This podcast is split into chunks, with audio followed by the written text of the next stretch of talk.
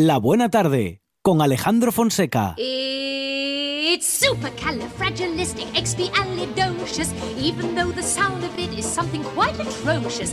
If you say it loud enough, you'll always sound precocious. Supercalifragilisticexpialidocious. Because I was afraid to speak when I was just a lad. My father gave me nails a tweak and told me I was bad. But then one day I learned a word to save me aching nose. The biggest word you've ever heard, and this is how it goes. Oh, supercalifragilisticexpialidocious. Even though the sound of it is something quite atrocious. If you say it loud enough, you'll always sound precocious. Supercalifragilisticexpialidocious. Eh, estamos escuchando Monchel Brece, ese musical del que usted me habla y del que todos en algún momento hemos hablado y del que hemos disfrutado, seguro que en familia, seguro que, eh, bueno, pues sí, ahí estamos, eh, con eh, super fragilístico, espialidoso. Mary Poppins. Mary Poppins y con nuestra invitada y protagonista de estos minutos de radio que está, mm, bueno, pues con un look en el que Muy hace Mary Poppins, todo es un verdad. homenaje, ¿eh? claro que sí. Eh, un, un sombrero entre, bueno, entre bombín y sombrero, bueno, muy parecido, ¿eh? Tengo muchos. No sé lo que traigo hoy. Andrews. Eh, Susana Gudín, ¿qué tal? Buenas tardes. Muy bien, buenas tardes. Tan líricamente estamos en esta buena tarde en RPA y tan líricamente lo pasamos con eh, Susana Gudín haciendo re- el recorrido pues justamente eh, por la historia de la lírica, bueno, en la actualidad también, excusas para escuchar buena música. Exactamente. Y hoy, pues, eh, para desvelar ya el gran misterio, porque ha habido varios intentos de saber de qué iba a hablar En- hoy. En redes sociales, ¿eh? en redes sociales ha hecho una publicación Susana Gudín eh, Envuelta en la bruma del sí, misterio. ¿Verdad? misteriosa. Bueno, hoy ni más ni menos que vamos a hablar de el lenguaje y de cómo eh, para las canciones, para la música, eh, nos puede influir, de cómo nuestro físico cambia según lo que tengamos que decir y cómo lo Ujú. tengamos que decir y demás. Y entonces digo, pues me voy a escoger eh, esta canción, el supercalifragilístico. ¿Por qué? Pues porque no significa nada.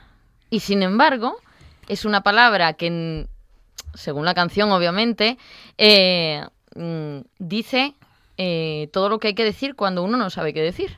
Es un poco un, un trabalenguas ya en sí mismo, ¿no? Es una cosa así un poco. Es él, por consiguiente, de. Felipe González.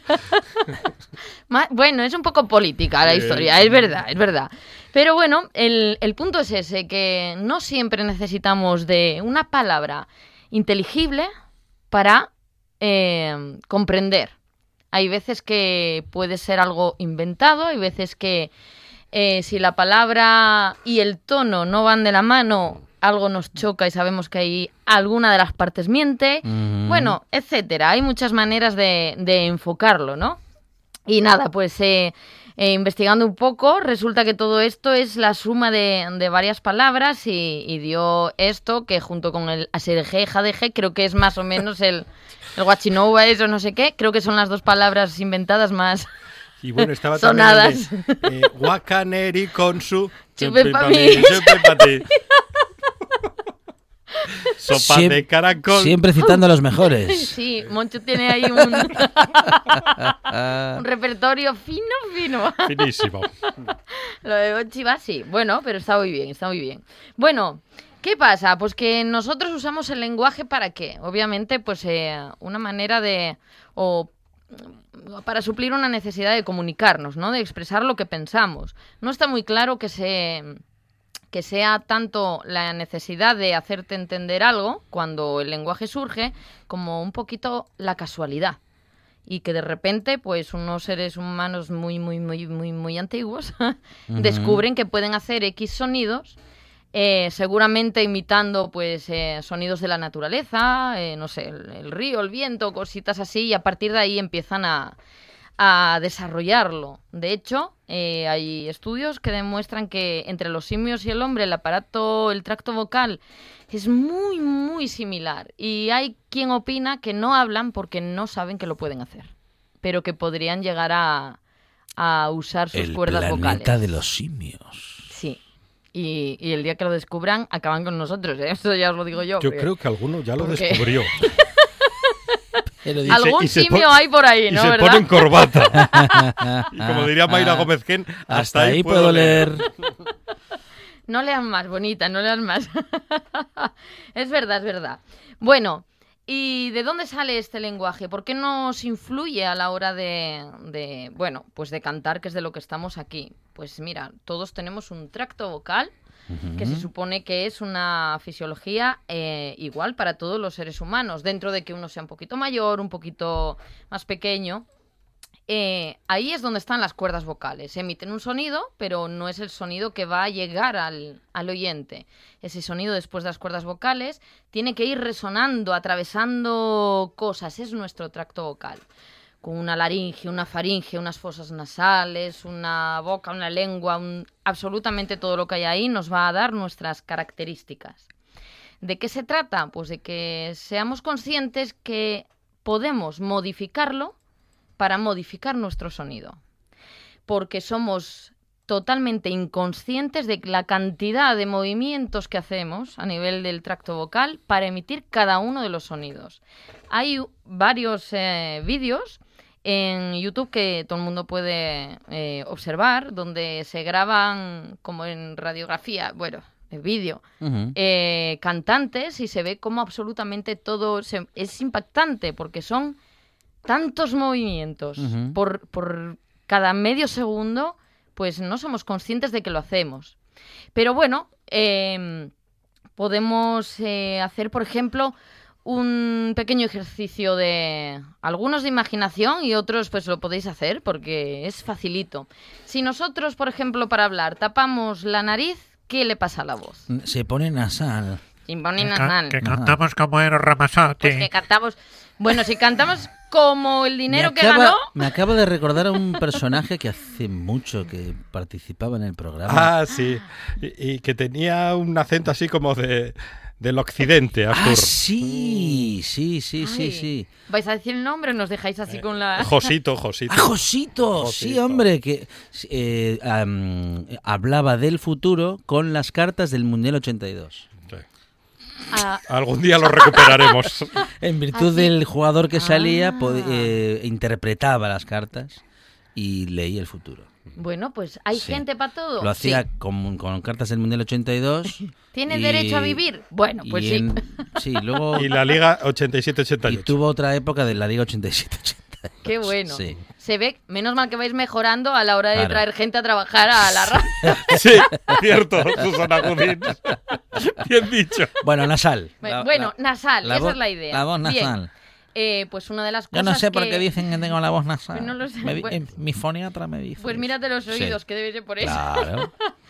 Eh, nosotros tenemos que saber que tenemos ese recurso para usarlo cuando nos haga falta, Ajá. pero que a pesar de, por ejemplo, tener un catarrazo Claro. que nos llena las fosas nasales de moco y tenemos que saber que hay maneras de trabajar con el tracto vocal, con las fosas nasales taponadas, sin que se note. O sea que yo podría hablar sin que se me note que estoy res- resfriando. Sí. Exactamente. Ajá. Ese es un poco el trabajo al que, bueno, al que deberíamos eh, llegar si queremos. Susana, Gu- Trabajar. Susana Gudín Sí. con catarro puede cantar. Sí. Uy. Pero mira, no, Susana Godín y cualquiera que tenga mm, cierta Ajá. preparación, obviamente. Sí. Mira, la, el estudiar canciones es una memoria muscular completa por cada nota, por cada vocal, por cada sílaba, es una memoria muscular. Se repite, se trabaja, se repite y por mal que estés, esa canción que tú sabes hacer tan bien y has estudiado tanto, sale. Ahora, no me pongas una nueva porque esa no sale. Mm.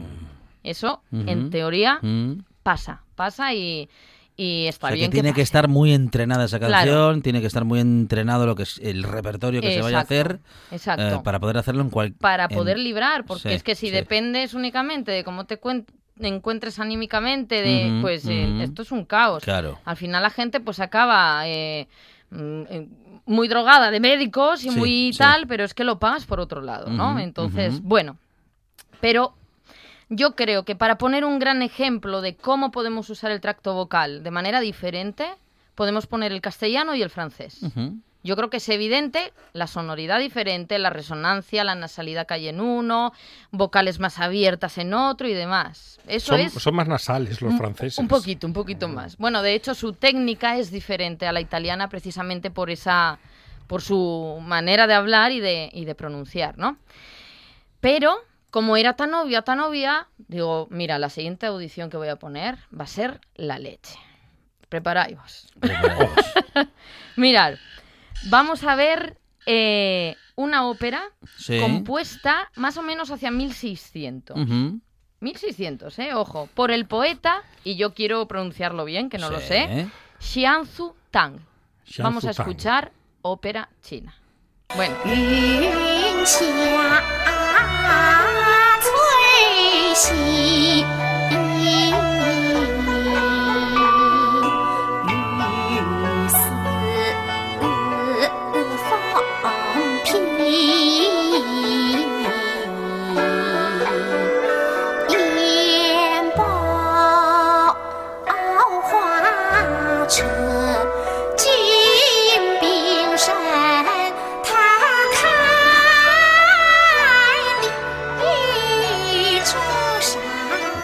la voz de una manera completamente distinta. mira, la ópera china, Mm. que se ¿Pero parece... canta? ¿Una niña de siete años? No, que va. No. Se parece a la occidental en el nombre ópera. O sea, ya está, ¿eh? Claro, Obviamente. claro.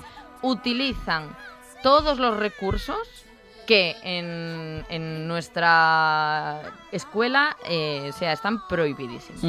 Por ejemplo, la nasalidad absoluta, el uso del vibrato tremendo, un excesivo uso y gusto por los, eh, por los agudos. Articular, Además, articular las notas, hacer un camino, ¿no? De, de- subir y bajar. para arriba para ligando. abajo, Mm. pero no es un glissando basado en el aire como en la escuela italiana, sino en la musculatura pura y dura, aprieto y bajo y subo y bajo.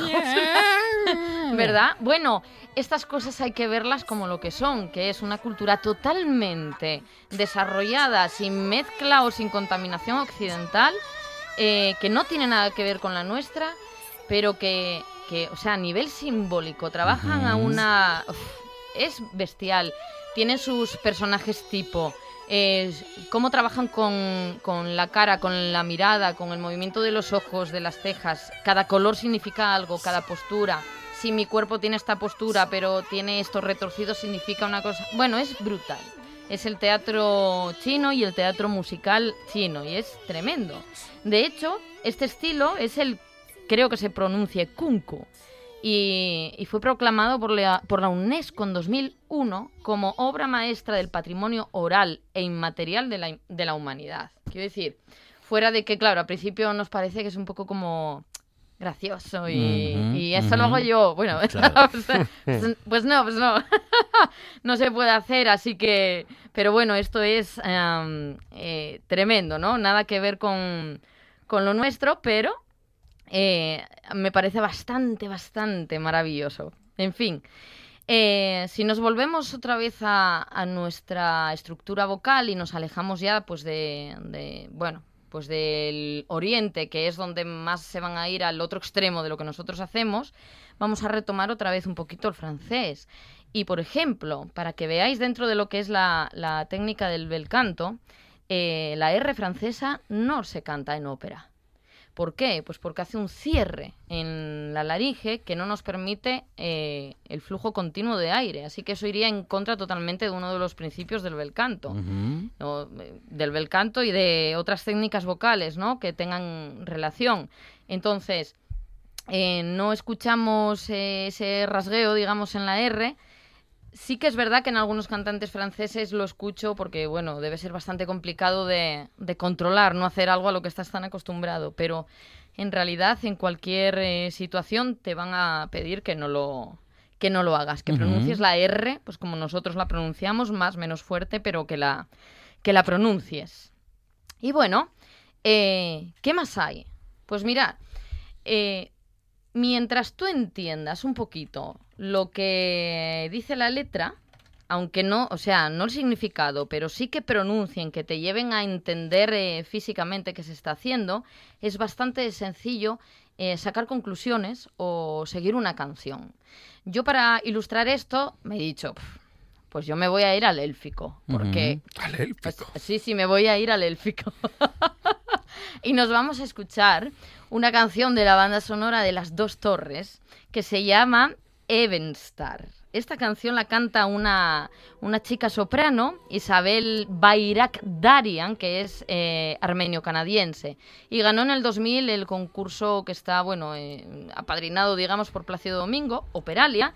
Y esta tía pues salió a la palestra con, con esta banda sonora, ha tenido muchísimo éxito. Y os voy a decir una cosa, ¿algo en común del élfico y el castellano? Pues mm, hasta donde yo sé, que dices lo que estás leyendo, que no todos los idiomas lo tienen, ¿verdad?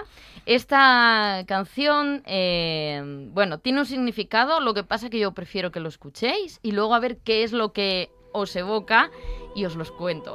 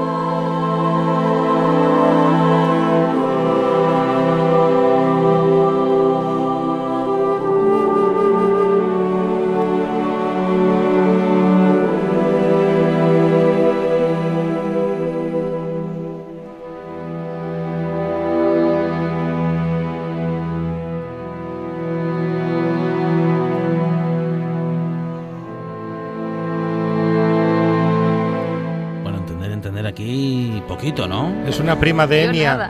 La, la que canta es familia de Enya. No. Pues no, no tiene nada que ver, lo que pasa que este estilo, ¿verdad? Ah, Mm, recuerda a quien recuerda, obviamente. ¿Saben cómo se dice butanero en élfico? A saber. El del gas. Ah, Dios, esos son muy malos siempre. Sí. Bueno, pues eh, eh, suena. Si no te has visto la peli, no te preocupes que no te voy a destripar nada. Pero hay un momento en el que Aragorn eh, tiene una especie de sueño pesadilla con Arwen. Y, y ese es el momento en la peli Las dos torres donde suena esto de, de fondo. Dice algo así como. eh, este no es el fin, sino el comienzo. Tú significas algo, confía en esto, en el amor y bla, bla, bla. Bueno, es un poquito esta historia. Creo que la música lo evoca bastante bien. Es bastante fácil con una música tan épica y demás. Pero yo a lo que voy ahora con esto es. em, ¿Os suena bien este idioma? Aunque no lo entendáis. Sí, a mí mal no me suena, para no nada. suena mal. No, no, si yo no, no, digo no. que es élfico, igual no lo. No, no. En principio dices, bueno, no lo conozco, no sé lo que será, pero no es que. Si me dices que es alemán, mm, igual hasta... Sí, un poco menos duro, ¿no? Sí. Este es un poco más fluido, es más brillante. Es decir, es más eufónico. Bien, eufonía. ¿Qué es la eufonía? Y es bastante importante dentro del lenguaje y dentro de qué cantar y cómo cantar o, o hablar, porque esto va de narración también. La eufonía es el efecto acústico agradable que produce una palabra precisamente por su pronunciación.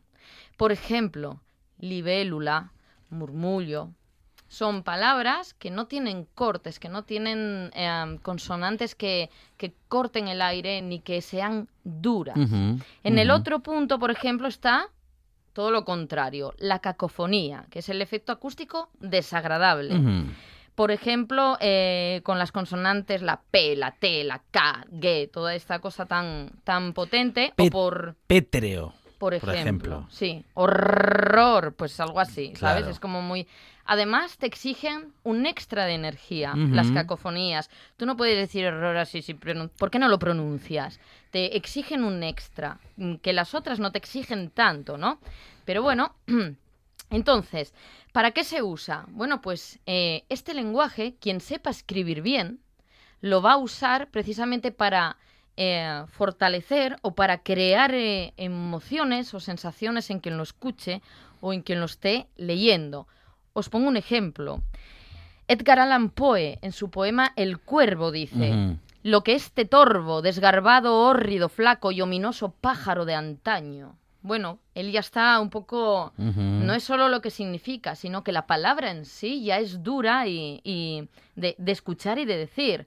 Yo, mm, mm, buscando un poco unos sinónimos, eh, intento decir la frase un poco más eufónica, pero claro, se pierde. Sería lo que este airado sin gracia, abominable, débil y ominosa ave de antaño.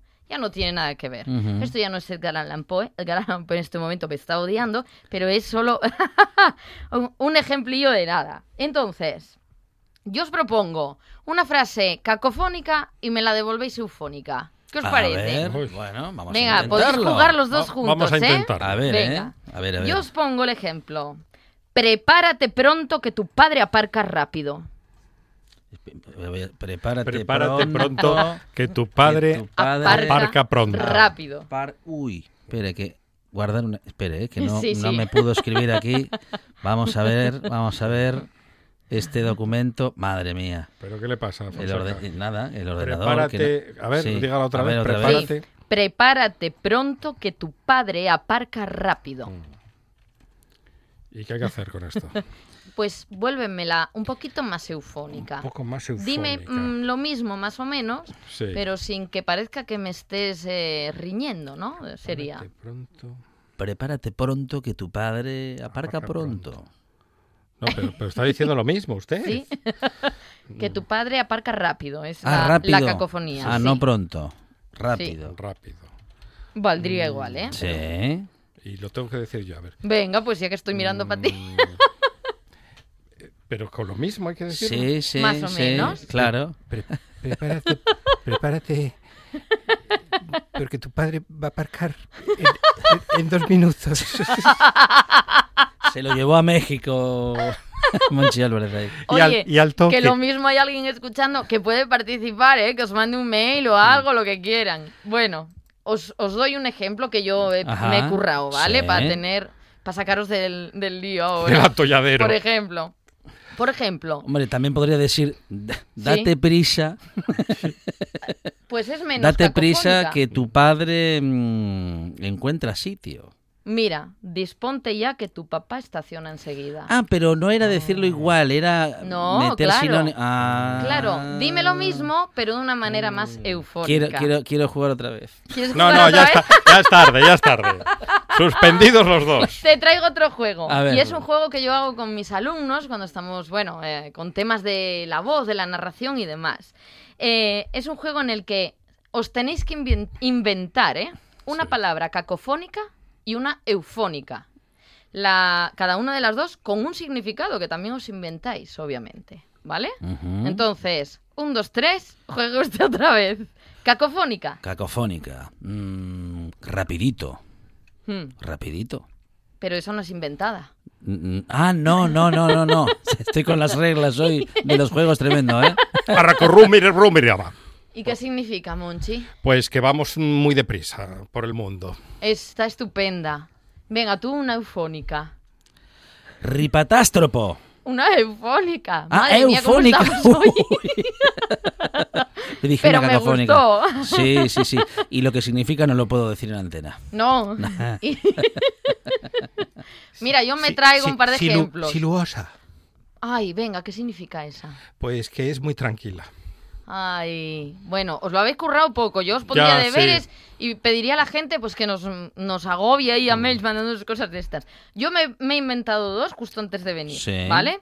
La cacofónica es crega. Crega. ¿Y qué es la crega? Pues del verbo cregar, la acción de no mirar la porción de suelo sin fregar con el objetivo de seguir pensando que está limpio. Mm, ¿Vale? Por ejemplo, Crega. eso es un- un- una cacofonía. y la otra sería melimia. La Melimia. nostalgia que produce el recuerdo del sofá cuando más cansado estás. Ah, mire. ¿Viste? Tenemos meli... Me- Tenemos Yo estoy- melimia Pero me, Melimiosa me limia total. desde, desde el sábado o el domingo. desde que salimos de casa hasta que regresamos. Bueno, yo avanzo. Ahora vamos a otro punto. Sí. ¿Cuántas veces hemos pensado qué bien suena el inglés para las canciones? Sí. Y las hemos traducido veces. y hemos flipado. Bueno, ya. Sí, ¿Verdad? sí, Y dices, Sí, qué sí. pijada, ¿Verdad? qué pijada de Pero qué letra. tontería Sí. que me está contando con ya. esto. Sí, bueno, sí, sí, pues sí. el ejemplo que yo pongo no es de los peores, Ajá. pero creo que no había ninguna necesidad de hacerlo. Vamos a escuchar a Roxette y a su No sé si es amor. Sabe a besos mi almohada, other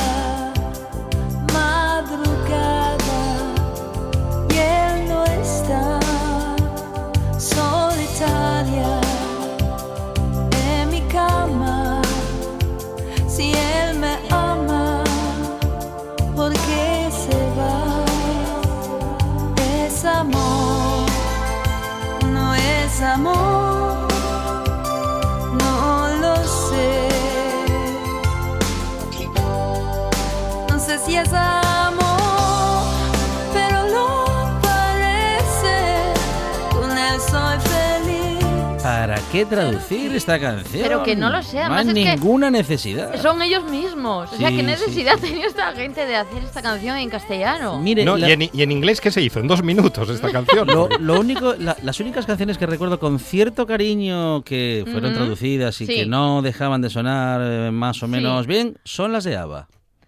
Sí, es verdad. Puede ser. Esto es tremendo. Pero esto es tremendo. Bueno, yo esto de traducir Sí, no, no, no. No lo llevo bien. No. Y- y Había una de bueno, Beyoncé muy buena, que creo que alguna vez lo comentamos. Si yo fuera, ¿cómo era? La de si yo fuera chico. Esa, esa. Ah, yo- si yo fuera sí, chico. sí. Mm. Bueno. eso es una cacofónico total. Ah, o sea. Si yo fuera ¿verdad? chico. No, es tremendo y, y da un poquito de pena. Yo la verdad es que eh, no soy nada, nada, nada fan de traducir. Mm, Entiendo que, que pueda haber alguien ah, que sea un monstruo en varios idiomas y que sea capaz de coger la esencia de uno y al otro. Pero dentro de lo que es el mundo de... No solo de la lírica, pero del- de cualquier tipo de canción, ahí está. Ahí está Beyoncé. Es que es mentarla y aparece. Yo esto no. es terrible. Yo me vestiría como quiero, con lo que vea primero y me voy. Bueno, hasta ahí por lo menos la mí me. Pero ahora, ahora, por lo menos la métrica. Saldría a buscar. Ya lo dijo, ¿eh? Si yo Sí, fuera si chico. yo fuera chico, sí. Si yo fuera Ah, ya, chico. ya, chico. Bueno, Si yo fuera un chico. Ahí está. Si yo fuera un chico. claro. No, no. Porque ahora no se viste como le da la gana, no hace lo que le da la gana a la señora, Mm. claro. Entonces, claro. Bueno, Sí, es- sí, ese sí. es un poco el, el punto. Que en inglés no nos enterábamos y está estupenda la canción, pero ahora, claro, ya la hemos liado.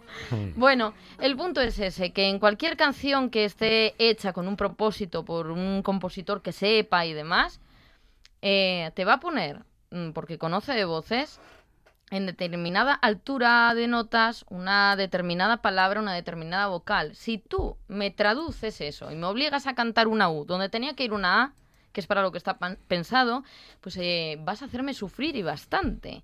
Incluso puedes, eh, por eso, bueno, digamos que la línea melódica no va a casar con la, con la melodía del lenguaje. Entonces me va a resultar no imposible, pero casi memorizarlo incluso, ¿sabes? Es hasta ese punto. Yo la verdad es que soy poco fan de hacer, eh, al menos eh, hablando de lírica, de hacerlo en, en un idioma que no sea el en el que se compuso, porque suelen fallar varias cosas. Pero bueno, antes de acabar, os cuento cuatro curiosidades pues que, que me han llamado mucho la atención respecto a esto de los lenguajes, los idiomas y demás. Hay más de 7.000 en el mundo. 7000 Eh, idiomas. Nada más, Mm. ¿vale? Más de 7000. Eh, uno más, del- más de 7000, ¿qué son? ¿7002? ¿7150? Ah, no, no lo sé, pero ya con que haya, con que Mm. Sí, haya sí. algo, unos 7000 o casi, a mí ya me parece, vamos, Increíble. bastante tremendo. Hay onomatopeyas que donde todos creemos que son como universales, pues no lo son. Por ejemplo, A ver, ¿cómo imitáis vosotros a, pues, a un gallo? a un gallo. Bueno, pues, creo que coincide bastante con lo alemán, ¿eh? Ujú. Coincide bastante, pero por ejemplo en chino es goe go go go o algo así. ¿sabes? que yo no sé si es que los Pero- gallos pero es- chinos hacen go- go- go- go. Hay que ir a China a escuchar a un gallo a ver cómo hace. Pero ¿Verdad? se- Es será que- está comiendo el gallo. Sí. Bueno, me, me llama mucho la atención. Mm. Desde el siglo XVII se han creado 200 lenguas artificiales. Una de ellas el élfico. Ay, Mire. no, ye de aquí de Asturias. Ese ye de aquí. este, de este- cabrales. Este es peninsular. Los idiomas más hablados en cuanto a hablantes nativos, Chino. obviamente el chino mandarín, Sí. que son más de 1.100 millones. Después el español, con Ajá. 420. Ah, sí. ¿Más Sí. personas hablan el español que el inglés? Sí, el inglés son unos 375. Ajá. Y después el hindi y el árabe. Y los que menos, porque esto me flipó. El indie, me el flipó indie son los que escuchan a los planetas, ¿no? Son esos. Los que menos. Hay tres idiomas en el mundo que Mm. solo hablan una persona por idioma. wow. Una persona. Si es que. Sí, sí, sí, sí, una persona. Si es que viven todavía, claro, que ya no tengo muy claro que los datos Y sean. son todos presidentes de sus, 100%. de sus países, seguramente. Mira, se llaman Taushiro, de la etnia Pinchi de Perú, Caixana, en Brasil, y el Tanema. Sí. Pero ojo, Me que están, me diciendo que solo hay uno ya. De uno por la mi padre, no te Pobre, engaño. pobre. Y después hay uno que, que me alivió un poco porque tal, es el Lemmerich de la Repu bueno, de cerca de Australia, Ajá. que tiene dos hablantes. Esos ya se dan respuesta. ¿Cómo que de cerca de Australia? cerca de Australia, No hay de- nada cerca de Australia. Del Sí, mar. ahora- bueno, lo más cercano era Australia, unas mil millas, me parece. Claro. Así que dos, Ah, dos personas. Qué barbaridad. El, día que se enfade. Pero, claro, es que es tremendo, pero una sola Ya, una, una sola. es como terrible, ¿no? Ya. Es, es muy raro. Pero Es- eso sí, en las presentaciones de libros las haces tú solo y, y los programas de radio tú solo. Bueno, no creo que tengas a nadie criticando Ah, en ese claro. sentido. Bueno, todo Bueno, depende de lo, cómo te furrule la cabeza. Mm. Pero bueno, termino por hoy y os voy a llevar por un viaje maravilloso que es al antiguo Egipto. Mm. Me encanta. O sea, de lo que voy a hablar ahora, mañana quien quiera saberlo, yo voy a poner todos los vídeos que tengo mm, guardados y demás en A- Facebook Atenta, Arancha Nieto. para quien quiera eh, verlos porque es una auténtica pasada. Creo que, que algún colaborador del programa ya ha hablado de ello, yo me enteré hoy, Mm. pero eh, voy a lo que voy, que es a la, a la música. Bueno, eh, ¿por qué? ¿Por qué al antiguo Egipto? Bueno, pues eh, porque me ha parecido una lengua eh, tremenda, que es la, la del antiguo Egip- Egipto. Eh, viene a colación los eh, jeroglíficos que puse hoy en el cartelito, que quiere decir, se supone, el lenguaje. Lo que hemos visto, los puños, el ave, el pie para arriba y la mano para abajo, era algo así como el lenguaje, lo que quería decir los jeroglíficos, ¿eh? Pero bueno, lo que vamos a escuchar ahora es el himno a Isis del antiguo Egipto. Obviamente está modernizado, musicalizado, eh, más moderno, pero también usando instrumentos, eh, bueno, tradicionales, ¿no? Me resulta decir impactante, yo creo que es poco. Lo canta la soprano Amira Selim, nacida en el Cairo, que tiene una voz, por cierto, preciosa y yo no la conocía, ¿eh? Entona una canción himno que es tradicional, escrita en jeroglífico, ojo, que o- también os digo, no escribían en je- jeroglífico, eh, era demasiado costoso. Pero, Pero- pero ¿cómo lo canta en jeroglífico? Pero- Ojo que guiña, ojo abierto. Nariz de perfil, Vas a escucharlo ahora, vas a escucharlo manteca. ahora. Pero bueno, las cosas importantes, la gente que sí sabía escribía en jeroglífico, pero había versiones más eh, facilitas, más simplificadas de hacer eh, el idioma, el hierático e incluso otro que es el demótico, son, era como se escribía. Bueno, no es fácil tampoco, pero no, no es el, el dibujo este, que es una locura, ¿no? Vale. Data de la época de los faraones imperiales y se llama El himno del poder de Isis. Está dedicado a Isis y, ojo, no se entona desde hace 2000 años. Y le han hecho una, un arreglo Un restyling. eh, para cantarlo. A mí me pone de verdad los pelos de, de punta. Es de, una, vi- de un evento hecho en abril de este año. ¿Vale? Creo que, que habéis escuchado algo de eso. Me parece. Sí, bueno, El- lo comentó el Álvaro. Sí, el de traslado de las momias el al nuevo. de los faraones. Sí, sí. Evento de tres horas musicalizado Mm. con actores, con de todas las momias en, en sarcófagos que estaban ahí a la temperatura adecuada, no sé qué. Bueno, una movida. ¿Y qué pasa? Pues que... sí, sí, muy grande, ¿no? La letra, bueno, pues una pasada como todas estas cositas. Y esta mujer tiene además un vídeo donde se le ve justo delante de una de las momias ya en el sarcófago de cristal eh, de, de una reina cantándoles, bueno, a mí me ponen los pelos de punta. Entonces, bueno, pues yo os, os deseo de verdad que todo el mundo lo disfrute y que indague un poquito de esta movida, porque es un auténtico regalo para los sentidos.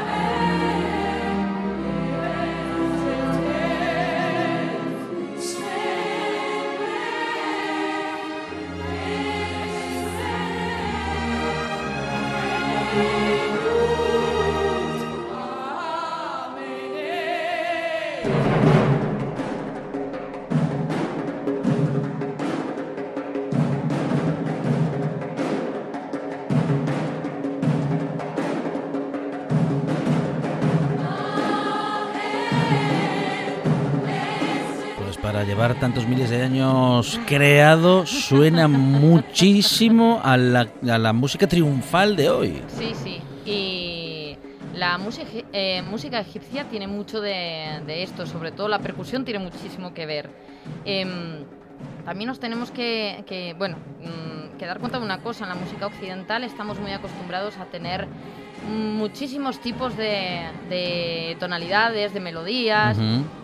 Eh, en todo lo que tenga que ver eh, más hacia Oriente o con la, el te- la temática oriental, eh, la parte melódica como que siempre nos suena todo más parecido. Siempre nos, y esa es la parte que, que más nos suena. Pero en, en la parte rítmica nos pisan, o sea, hacen lo que quieren con nosotros. ¿no? Eso es terrible. Cuanto más nos alejamos, más todavía. Un recorrido por nuestro lenguaje, por eh, bueno, pues por la plasticidad también de nuestro lenguaje y esto es algo que nos emociona porque la lírica es emocionante, sobre todo con un recorrido como el que hace cada semana con nosotros Susana Gudín. Susana, muchas gracias. A vosotros siempre.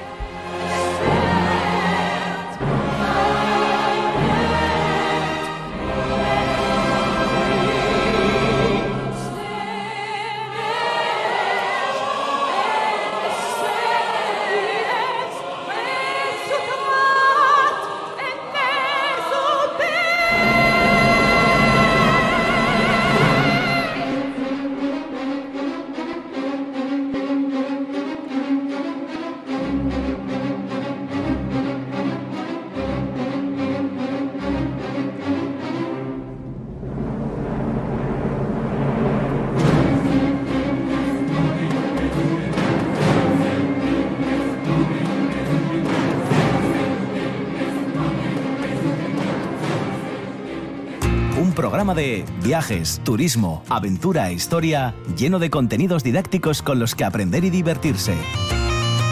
Un escaparate turístico donde se incluyen información sobre casas rurales, hoteles, gastronomía, turismo de aventura, senderismo, Voy festivales. a volver a salir y quiero que me aplaudáis como si fuera yo que sé. Un buen día para viajar. Un programa de apoyo al sector turístico de Asturias. Los sábados y domingos de 8 a 10 de la mañana. Esto es RPA, la radio autonómica de Asturias.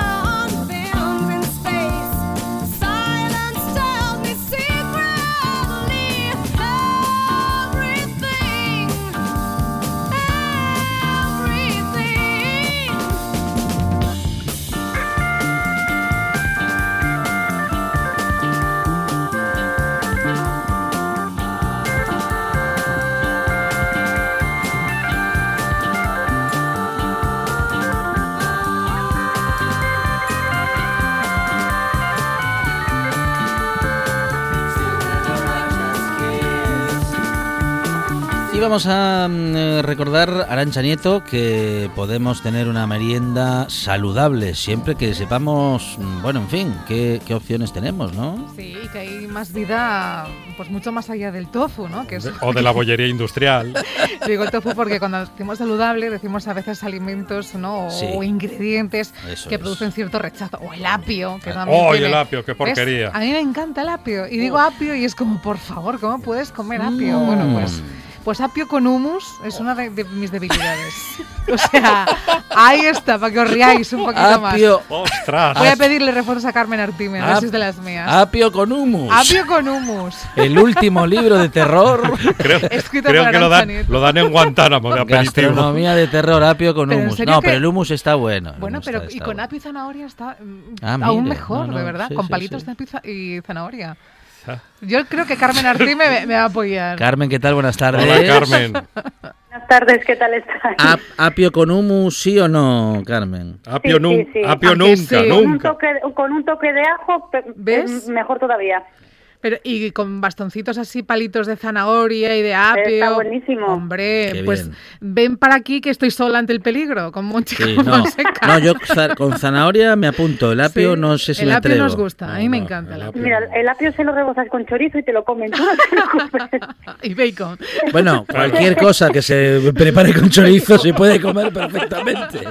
El apio. O el tofu, ¿no? Sí, sí. Pues hoy, hoy os traigo eh, un- dos recetas que llevan calabaza. ¿Qué os Calabaza. parece? Mm, Muy bien. Nos gusta la calabaza. fantástico. Muffins y brownie. Así que lo que vosotros me digáis, por eh, empezamos. Ya me por, donde, qué preferéis. por donde quieras, por donde quieras. Eh, muffis.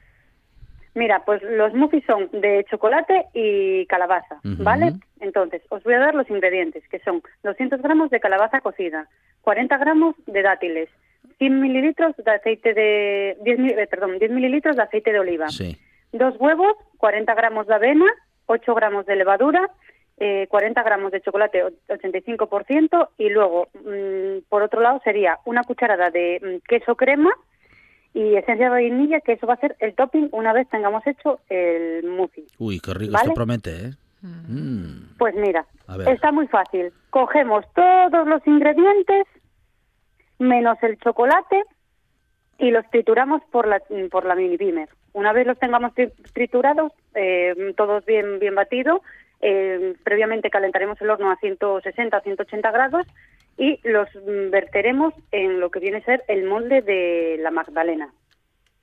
Hay gente que lo unta un poco con mantequilla, yo le mm, echo con un vaporizador le echo un poco de aceite de oliva y me que- despegan sin ningún problema, ¿vale?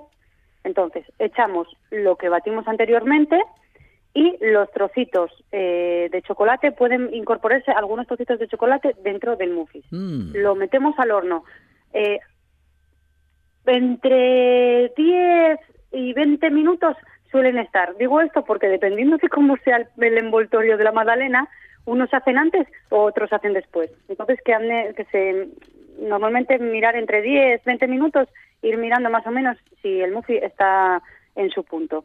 Los sacaremos, los dejaremos enfriar y luego el- los 40 gramos de chocolate de 85% lo meteríamos al microondas hasta que se funda y una vez fundido lo vertemos por encima de los muffins. Uh. Y luego le vamos a poner ese topping que es una cucharada de queso crema, Sí. que le echaremos unas gotas de esencia de vainilla Oh, y se lo pondremos por encima. Uy, uy, uy.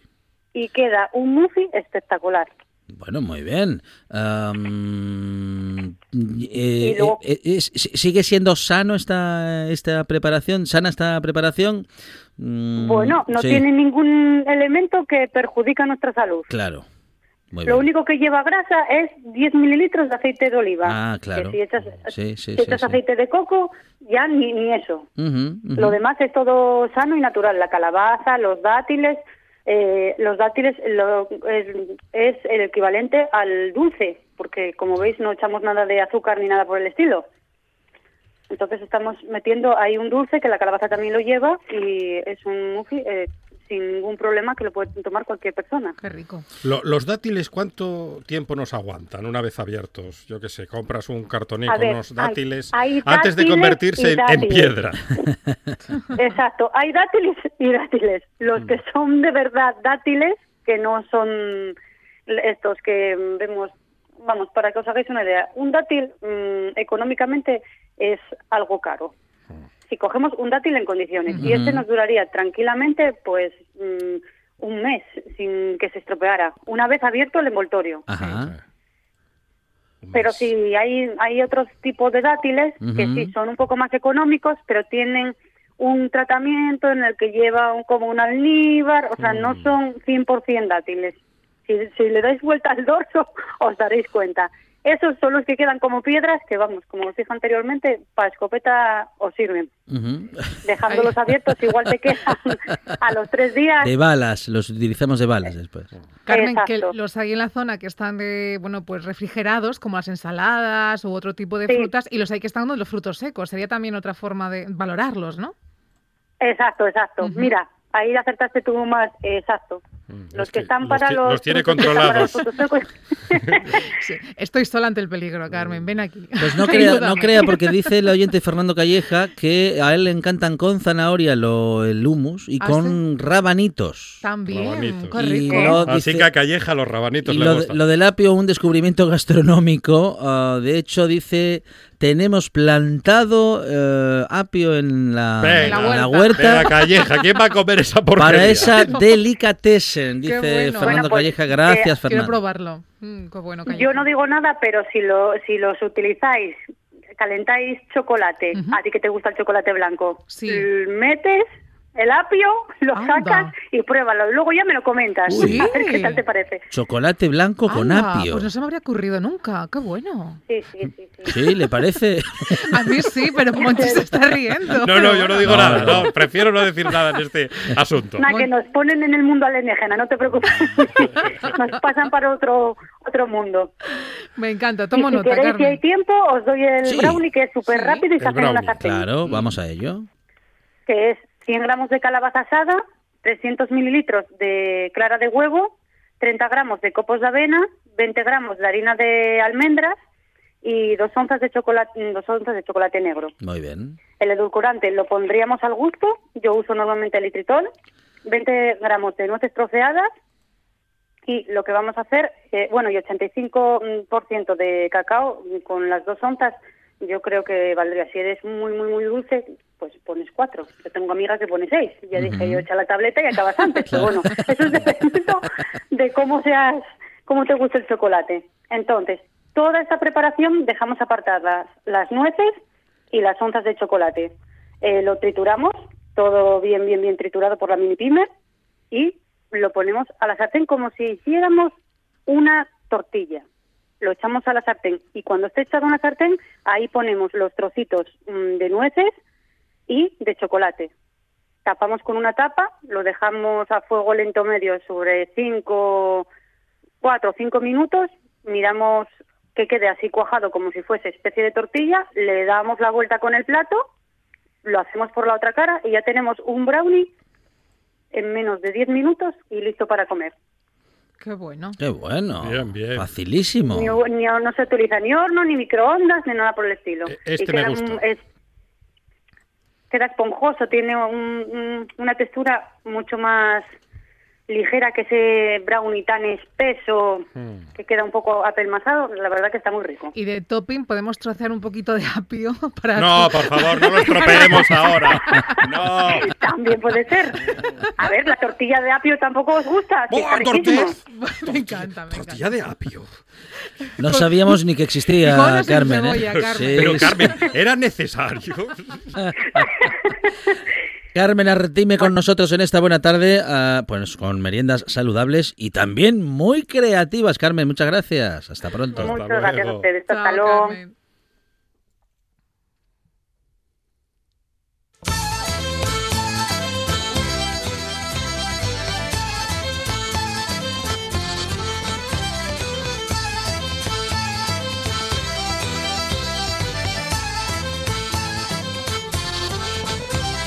Sintonía de radio, de la buena sintonía, de la que podemos escuchar en RPA a partir de las 9 de la noche, porque hoy, como cada lunes, eh, como todos los días de la semana, de lunes a viernes, tenemos una cita con la radio y con Marcos Vega. Marcos, ¿qué tal? Buenas tardes. ¿Qué tal compañeros? ¿Qué tal Monchi? ¿Qué tal Arancha? ¿Qué tal Alejandro? ¿Cómo estáis? Hola. Fantástico, aquí pensando en los rabanitos con chocolate, que es algo... Y en el apio. No sé si Muy Marcos partidario- come, no, come no, apio. partidario de, de mezclar el apio con cosas, con Claro. panceta, con chocolate, con... Claro, por eso, eh, por eso hay que mezclarlo. Claro, es Sí. que si no, ¿quién se lo come? Vamos a ver. ¿A ti no Claro, te claro, gusta, un poco de Marcos? jamón, un poco, un poco de queso, rebozar todo eso, bien, bien. sí. Pero, pero a, a ti no te gusta entonces, ¿no? El apio, solo. Solo apio. No, no, solo, solo no, solo, solo no en... que es un- es un no ser lo- humano. religión. Yo soy un alien. No, solo, solo acompañado. Come apio solo acompañado. Solo acompañado. Por mucha gente. Cuando queda para con que alguien. para que le toque menos a él. El apio solo, solo lo comemos reunidos entre Claro, los colegas, claro, para sí, sí. compartir. Sí, Para sí, quedar sí. bien, vamos. A- Apio, Apio Reunidos Hyper, era un gran juego aquel. Quedamos para comer apio, es una tradición.